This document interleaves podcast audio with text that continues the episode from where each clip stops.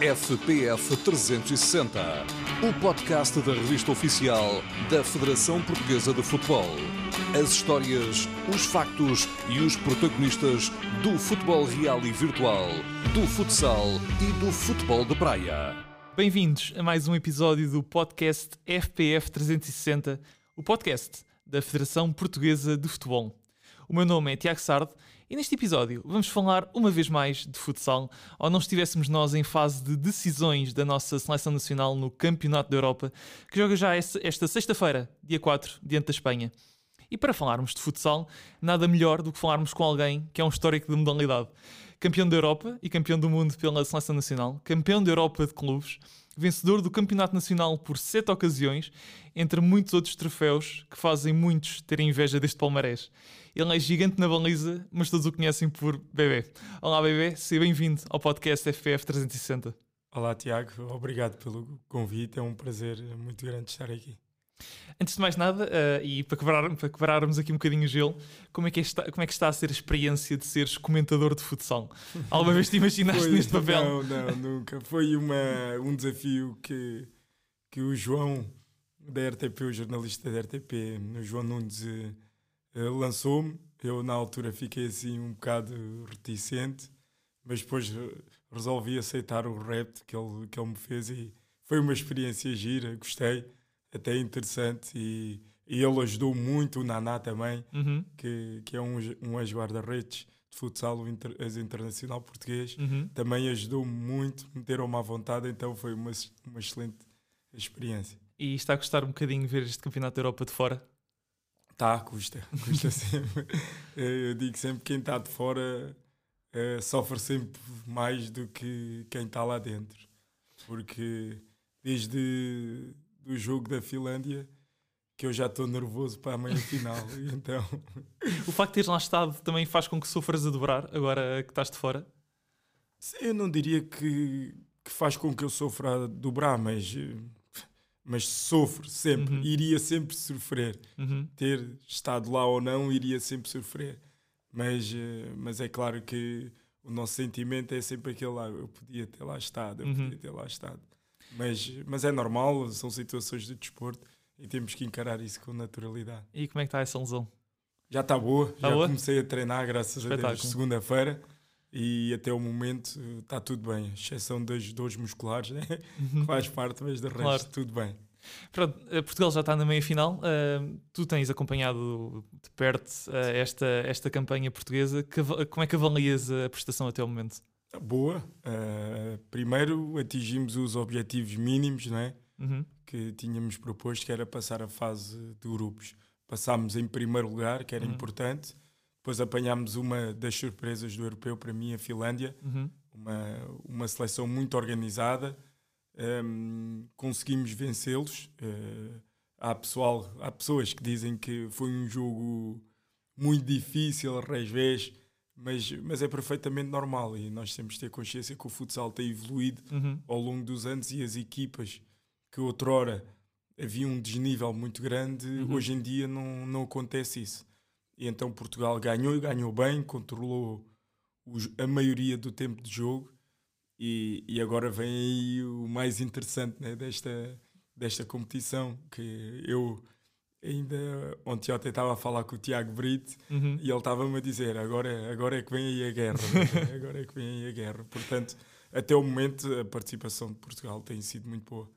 E já lá vamos esse jogo com a Espanha. Uh, antes de, antes de, irmos a, a esse jogo propriamente dito, uh, estas grandes competições têm sempre uma particularidade, que é um grande período de preparação. Um grande, vá, uma, estamos a falar de uma, duas semanas. Uh, tu já és um jogador experiente, uh, participaste em várias grandes competições, como a que Portugal está a disputar neste momento. Quais é que são os ingredientes necessários para se ter sucesso numa competição como esta? Eu não diria só nesta competição, mas em todas. Eu acho que. Acho não, tenho a certeza que o maior trunfo da nossa seleção, para além dos jogadores que estão lá, que têm muita qualidade, isso acho que não é necessário nós, nós reafirmarmos isso, mas é o espírito de grupo que nós Uhum. temos. É o espírito, o ambiente que existe à volta daquela seleção hum, é um fator determinante para os sucessos que a seleção tem, tem vindo Uhum. a ter nestes, nestes últimos anos. E, e mesmo um jogador novo que entre no seio da seleção consegue perceber um, o ambiente que existe, a alegria, a satisfação, o prazer e, acima de tudo, o respeito que nós temos todos uns pelos outros. Só uhum. para dar um exemplo, uh, por exemplo, o Dr. Rodrigo Moreira, que é o médico da, da, da, nossa seleção, nós temos uma relação espetacular com o Dr. Rodrigo, uhum. sempre a brincar, sempre na galhofa. E então são estes pequenos pormenores que, que fazem a diferença e também ajudam, como disseste bem, nestes períodos de preparação de longa duração, uhum. uh, esses momentos ajudam a desanuviar um bocadinho quando estamos um bocadinho mais saturados. E então esses ambientes e esses momentos contribuem muito para o bem-estar uh, da seleção nacional. E é interessante porque um, tu eras dos jogadores mais velhos, se não mesmo o mais velho da, da seleção, tens 38 anos e estavas a partilhar o balneário com jogadores de 20 e 21 anos, como o caso do Ziki e do, do Passau, nomeadamente. Apesar de já estares habituado a partilhar balneário com, com uma alta muito mais jovem do que tu, nomeadamente no, no Leões de Porto Salvo, para quem está de fora e nunca entrou dentro do balneário, como é que são as dinâmicas? Nota-se muita diferença de idades ou, ou nem Nota-se muito, claramente. Nota-se muito. Eu com o Ziki não foi só no balneário, foi no quarto também. que eu e o Ziki nós ficámos juntos no, no mesmo quarto na, na Lituânia. E estaria a mentir se não dissesse que existem diferenças uhum. é, de mentalidade entre mim e o Ziki. Mas o mais interessante nisto tudo é que todos nós tivemos a capacidade de nos adaptarmos uhum. à mentalidade uns dos outros. E eu tive que me pôr na posição do Ziki, o Ziki uhum. teve que se pôr na minha posição. E é isto que eu falava anteriormente: este respeito que nós temos uns pelos outros faz com que o fator idade ou a decalagem que existe da diferença de idades não seja um, uma forma de causar ali uma distância entre os jogadores. Pelo contrário, uhum. uh, acaba por causar ainda uma maior união Uh, e nós entendemos muito, muito, muito, muito bem. Um, numa competição como esta, uh, vocês estão juntos 24 horas por dia, todos os dias. Uh, como é que são passados os vossos tempos livres? a passear. Às vezes vamos, vamos passear, vamos andar de trotinete, se, se for o caso, conhecer um bocadinho a cidade onde, uhum. onde nós estamos e depois também um, passamos tempo juntos, temos sempre uma, uma sala de recreação. Uhum. Por exemplo, agora ali na, na, nos Países Baixos tínhamos uma mesinha de ping-pong, uhum. que jogávamos ping-pong, e então quem é, que é o vezes quem perde. Quem é que, quem é, que é o craque? O craque, eu, eu saí no início do torneio, mas eu arriscaria que hum, o, o Tiago Brito é muito forte. Tiago Brito joga. joga o Tiago então vai ter que depois confirmar, confirmar esse estatuto. Sim, sim. O André, o André Coelho é o organizador dos torneios. Okay. Ele também organizou de snooker. Agora foi ténis de mesa, mas o André Coelho não tem assim muito jeito para a coisa. mas basicamente passamos, passamos muito tempo uns com os outros também. Gostamos muito de estar uns com os outros e, e o tempo passa, passa num instante. Nunca se fartam uns dos outros. Às vezes fartamos, mas eh, mas no dia seguinte, nós, como estamos sempre na galhofa uns uhum. com os outros, a gozar uns com os outros, eh, a gente acaba também por se aguentar uns aos outros muito bem. Uh, tu, tu, jogas aqui numa posição muito específica de guarda-redes, uh, onde é uma posição onde só joga um. Uh, e queria aqui desmistificar uma coisa contigo. tiveste momentos em que, aqui na Seleção Nacional, em que foste titular, outros em que jogaste menos tempo. em primeiro lugar, como é que se gera as emoções de se não se ser tão utilizado numa prova como esta?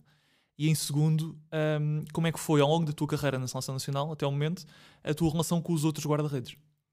Uh, eu vou começar pela segunda. Uhum. A minha relação com os outros guarda-redes sempre foi excelente. Eh, eu sempre me dei bem com o João Bendite, uhum. com o Alex, com o Vitor Hugo, uh, com o André Souza, uh, com o Cristiano Parreiro. Uhum.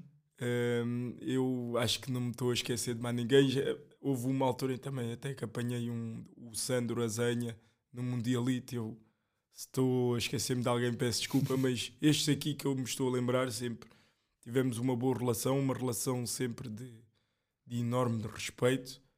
e a maioria destes que eu referi, nós, para além de termos uma relação, alguns tínhamos uma relação uh, desportiva, se quisermos, também temos uma relação pessoal. Uhum. E então acho que isso também demonstra a amizade, o respeito que, que nós temos uns pelos outros, mesmo sabendo que só um é que vai jogar. Uhum. E a relação à gestão é, é, é acabarmos por perceber que o desporto, e neste caso o futsal, é o momento. E, Uhum. e o momento, o Mister, os treinadores escolhem aqueles que, que estão melhores. É, hoje sou eu, amanhã é outro, não é? Então temos que, que perceber isso. Mas há, pela minha experiência e, e aquilo que eu vejo ao longo de, destes, acho que 15 ou 16 anos Uhum. de seleção, é que durante uma competição desta, todos os elementos são importantes. Temos o caso, por exemplo, do Mundial, o Vitor Hugo defendeu um penalti. Uhum. Se ele não defendesse o penalti, muito possivelmente nós não estaríamos na final, Uhum. embora eu tenha jogado a maioria da, da competição. Então é sempre, eu digo sempre que é estar preparado para tudo.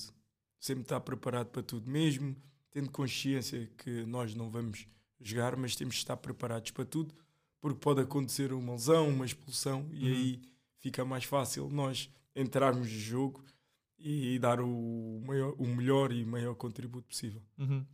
Eh, o Ricardinho eh, já por várias vezes falou, nomeadamente até no último episódio deste podcast, que a parte mental desgasta um bocadinho um jogador, especialmente naqueles dias pré-competição. Uh, sentias isso também, um certo desgaste a nível eh, mental?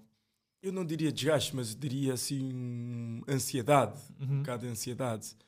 É, é porque é importante nós também aqui diferenciarmos uma preparação de um europeu e da preparação do mundial. Ok. porque a preparação do Mundial é muito, muito, muito mais longa. Hum, eu julgo que nós, no último Mundial, nós reunimos dia 10 de agosto e a competição só começava dia 4 de outubro. Uhum. Então houve aqui pouco menos de um mês, não é? Estamos todos juntos 24 horas eh, e acaba por, por haver ali um desgaste. Mas à medida em que o tempo da competição se vai aproximando, eh, eu acho que há uma ansiedade. Tu queres é que epá, venha, logo, Uhum. venha logo o jogo, venha logo o dia, e, e então isso às vezes pode. É preciso saber gerir essas emoções, e, e depois, no meu caso específico, quando poderia estar a chegar hum, essa, esse desgaste mental, eu procurava sempre fazer alguma coisa, pensar em outra coisa para que, que isso não me pudesse perturbar. Era exatamente isso que eu te ia perguntar agora, que se tu tinhas algum tipo de treino, eh, tanto para a parte física como para a parte mental específico que tu fazias, Tenho, tenho. Eh, e queres partilhar? Sim, eu geralmente eu medito, leio muito a Bíblia, Uhum. que, é, que, é, que é um livro que, que me ajuda a tranquilizar, eh, dá-me dá paz. Um, ouço muita música mesmo, se há coisa que eu gosto de fazer é ouvir muita música que dá-me tranquilidade. Eh, se pudermos usar essa expressão, eu viajo para outra dimensão. Uhum. Então, embora fisicamente eu esteja ali na seleção, eu emocionalmente ou espiritualmente, se quisermos, eu Uhum. estou noutra dimensão, né? Então, são alguns truques que eu próprio uso para, para que não exista esse desgaste. E há algum tipo de música em específico que tu ouças em, nesses Sim, nesses eu gosto muito de, de música gospel. Uhum. Acho que, que daquela alegria, daquela satisfação, daquele espírito, eh, daquelas vibrações muito positivas que, que os cantores transmitem. Então, eh, pessoalmente, gosto muito. E, e nestas competições mais, mais longas e fora de, de Portugal, ah, o que é que mais custa? É as saudades da família, as saudades de casa? Sim, muito. As saudades da família custam muito. Quando nós estamos ao telefone a fazer uma videochamada com os nossos filhos e eles dizem, pai, tenho saudades tuas. Então custa muito. E é engraçado porque o meu filho mais velho, sempre que eu vou para algum estágio da seleção, ele pergunta sempre, pai, posso ir contigo? e então isso custa, custa sempre eh, um bocadinho. Mas com as novas tecnologias também vamos conseguindo suplantar eh, essa falta e, e mesmo também com, com o pessoal lá, do- lá da seleção. Mas o, o mais difícil é mesmo as saudades da família. Uhum. Uh, e nestas, nestas competições em que pronto, tem vários momentos, não é? Temos a preparação, depois temos a competição uh, per si e com várias, com várias eliminatórias. Um, o que é que o, o Mr. Jorge Brazos pedia naqueles dias antes da prova se iniciar, mas também já depois da prova se iniciar? Ou seja, quais é eram as suas principais preocupações? Uh, eram mais táticas ou mais garantir que os jogadores mantinham o foco, mesmo com o avançar da competição? Ou, isso, ou às tantas já era, já era mais fácil para os jogadores manter o foco e o Mr. já não precisava tanto de pedir? Não, é um bocadinho dessas duas que, que tu referiste, Tiago, porque um, nós fazemos sempre a avaliação técnica-tática da equipa adversária, um, mas isso também acaba por ser um trabalho individual de cada jogador, né? Uhum. de nós termos a responsabilidade de nós conhecermos contra quem nós vamos jogar. Uhum. Hoje em dia o scouting já não há segredos, não é?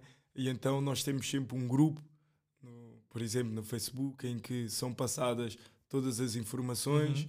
Nós temos que ir lá ver as informações, ver os vídeos e depois há sempre essa reunião em conjunto para nós falarmos de aspectos específicos, de alguma possível alteração ao nosso jogo que o Mister queira fazer. Então, essa parte técnico-tática é muito importante. E depois uhum. também, sempre que o Mister sente que há alguma coisa que possa estar a tirar o foco, ele faz questão de nos chamar à razão uhum. nesse sentido.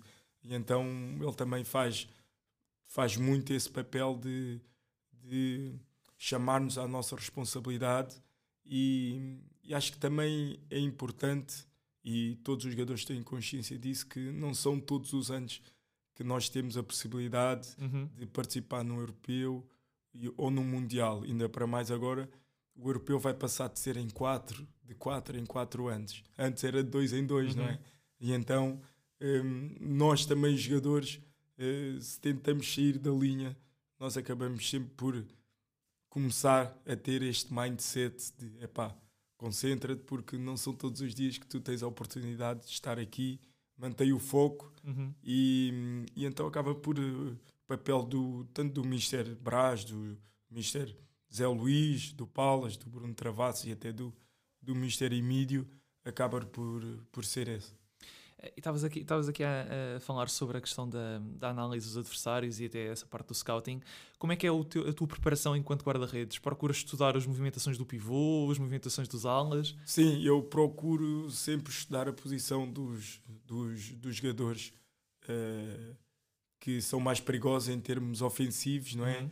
Tentar perceber uh, quais são os movimentos padrões que eles fazem, eh, se vão sempre para o pé mais forte, se muitas vezes fintam para o pé menos forte, uhum. então para estar preparado, eh, porque há jogadores que finalizam sempre para o mesmo lado, uhum. há ali um padrão de finalização, e depois também eles fazem muito, têm uma foto do jogador e depois à frente uh, uma descrição uhum. uh, das características dos jogadores. Então eu leio sempre isso que é para para estar preparado. Só para dar um exemplo, uh, no último Mundial, quando nós fomos a penaltis com o Cazaquistão, eu já sabia que o Douglas Júnior estava para o meu lado esquerdo. Uhum. E, e, isso foi graças ao scouting, porque eu uhum. tinha visto dois ou três penaltis dele e, e, então pronto, eu arrisquei.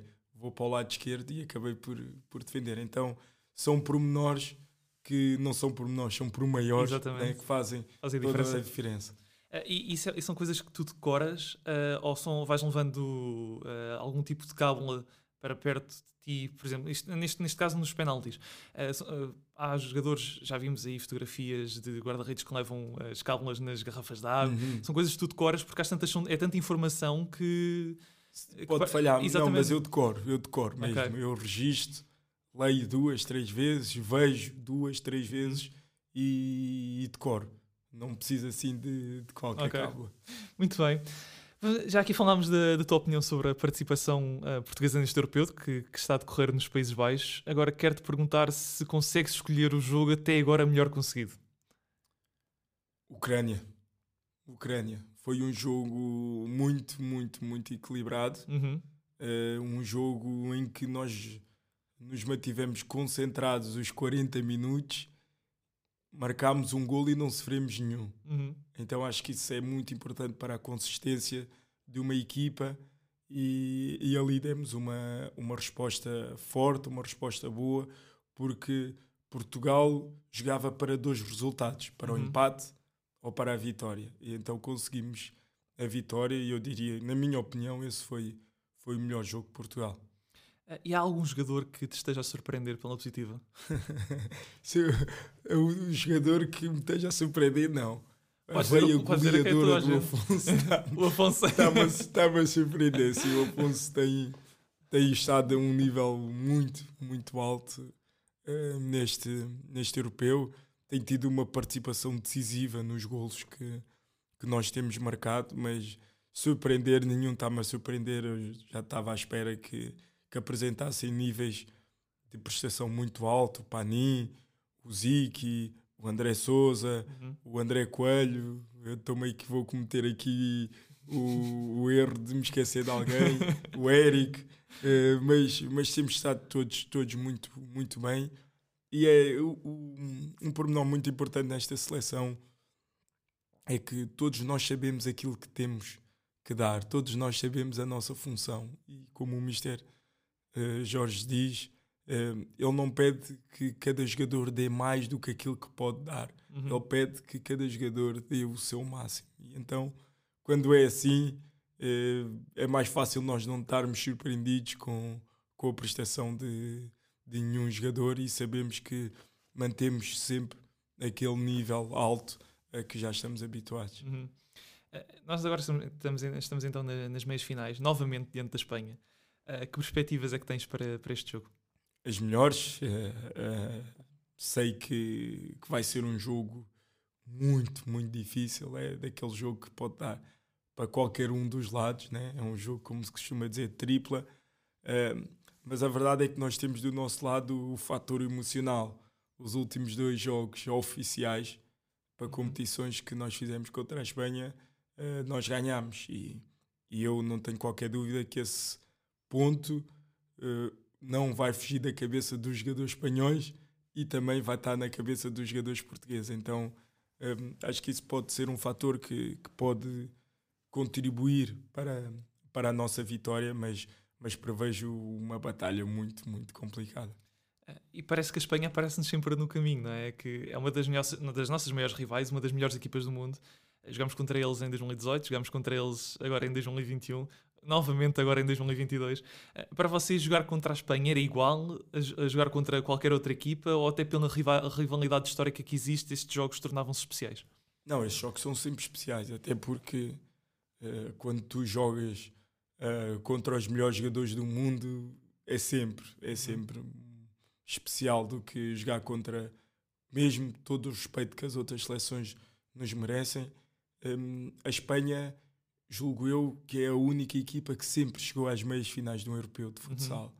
Uh, então é campeã do mundo, é campeã da Europa, então é uma seleção com um palmarés muito, muito, muito grande e, e nós sabemos disso e queremos sempre jogar contra eles, não nos importamos de jogar contra, contra a Espanha, porque se assim acontece, é sinal que nós estamos nos momentos decisivos. Uhum. E aquilo que nós nos propomos é sempre estar nos momentos decisivos e depois, nesses momentos, tentar ser o, o mais competente possível para conseguirmos ganhar. Isto é quase uma final antecipada. Quase não, é mesmo antecipada. uh, pronto, já, já percebi então que as tuas perspectivas para este jogo são as melhores. Uh, agora pergunto até onde é que Portugal vai chegar então neste Campeonato da Europa? Para mim vai ganhar, para mim vai ganhar. Temos, temos todas as condições para isso. Um, quando eu digo vai ganhar, uh, não, não estou a dizer que vai ser uma tarefa fácil, porque uhum. não vai ser, como referi agora há pouco, a Espanha vai ser um jogo muito difícil.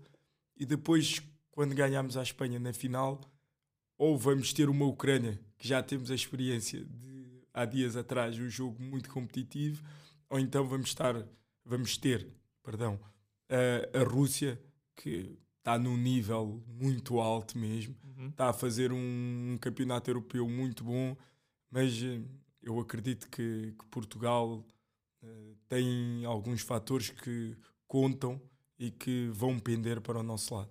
E esta Final Four acaba por eh, ser a mesma Final Four que no futsal feminino. Uh, estamos aqui a falar das quatro maiores potências a nível europeu de futsal. Sim, eu julgo que sim. Eu julgo que, que estamos, estamos numa, numa fase em que, por exemplo, a Itália Uhum. está a passar por um deserto, se me permitem a expressão. Um, e então eu diria Portugal, Rússia, Espanha e Ucrânia uh, sempre foram seleções com muita tradição nesta modalidade. E depois é interessante, nós também vemos que a Ucrânia, uh, apesar de ter uh, estado longe das fases da decisão, trabalhou Uhum. muito. Jogadores jovens, jogadores bons, jogadores competitivos, e esse trabalho agora está a dar fruto neste europeu. E então eh, eu concordo com essa afirmação, que são as quatro potências do futsal europeu. Bebê, muito obrigado. Uh, foi um gosto enorme ter-te ter aqui connosco e deixo-te já aqui os meus votos de muito boa sorte na, na tua vida pessoal e profissional. Uh, assim que nos ouve, obrigado uma vez mais por ter estado desse lado e não se esqueça de acompanhar a nossa seleção nacional no europeu que se encontra a decorrer nos Países Baixos. Um abraço e até à próxima. Obrigado, um abraço. FPF 360, o podcast da revista oficial da Federação Portuguesa de Futebol. As histórias, os factos e os protagonistas do futebol real e virtual, do futsal e do futebol de praia.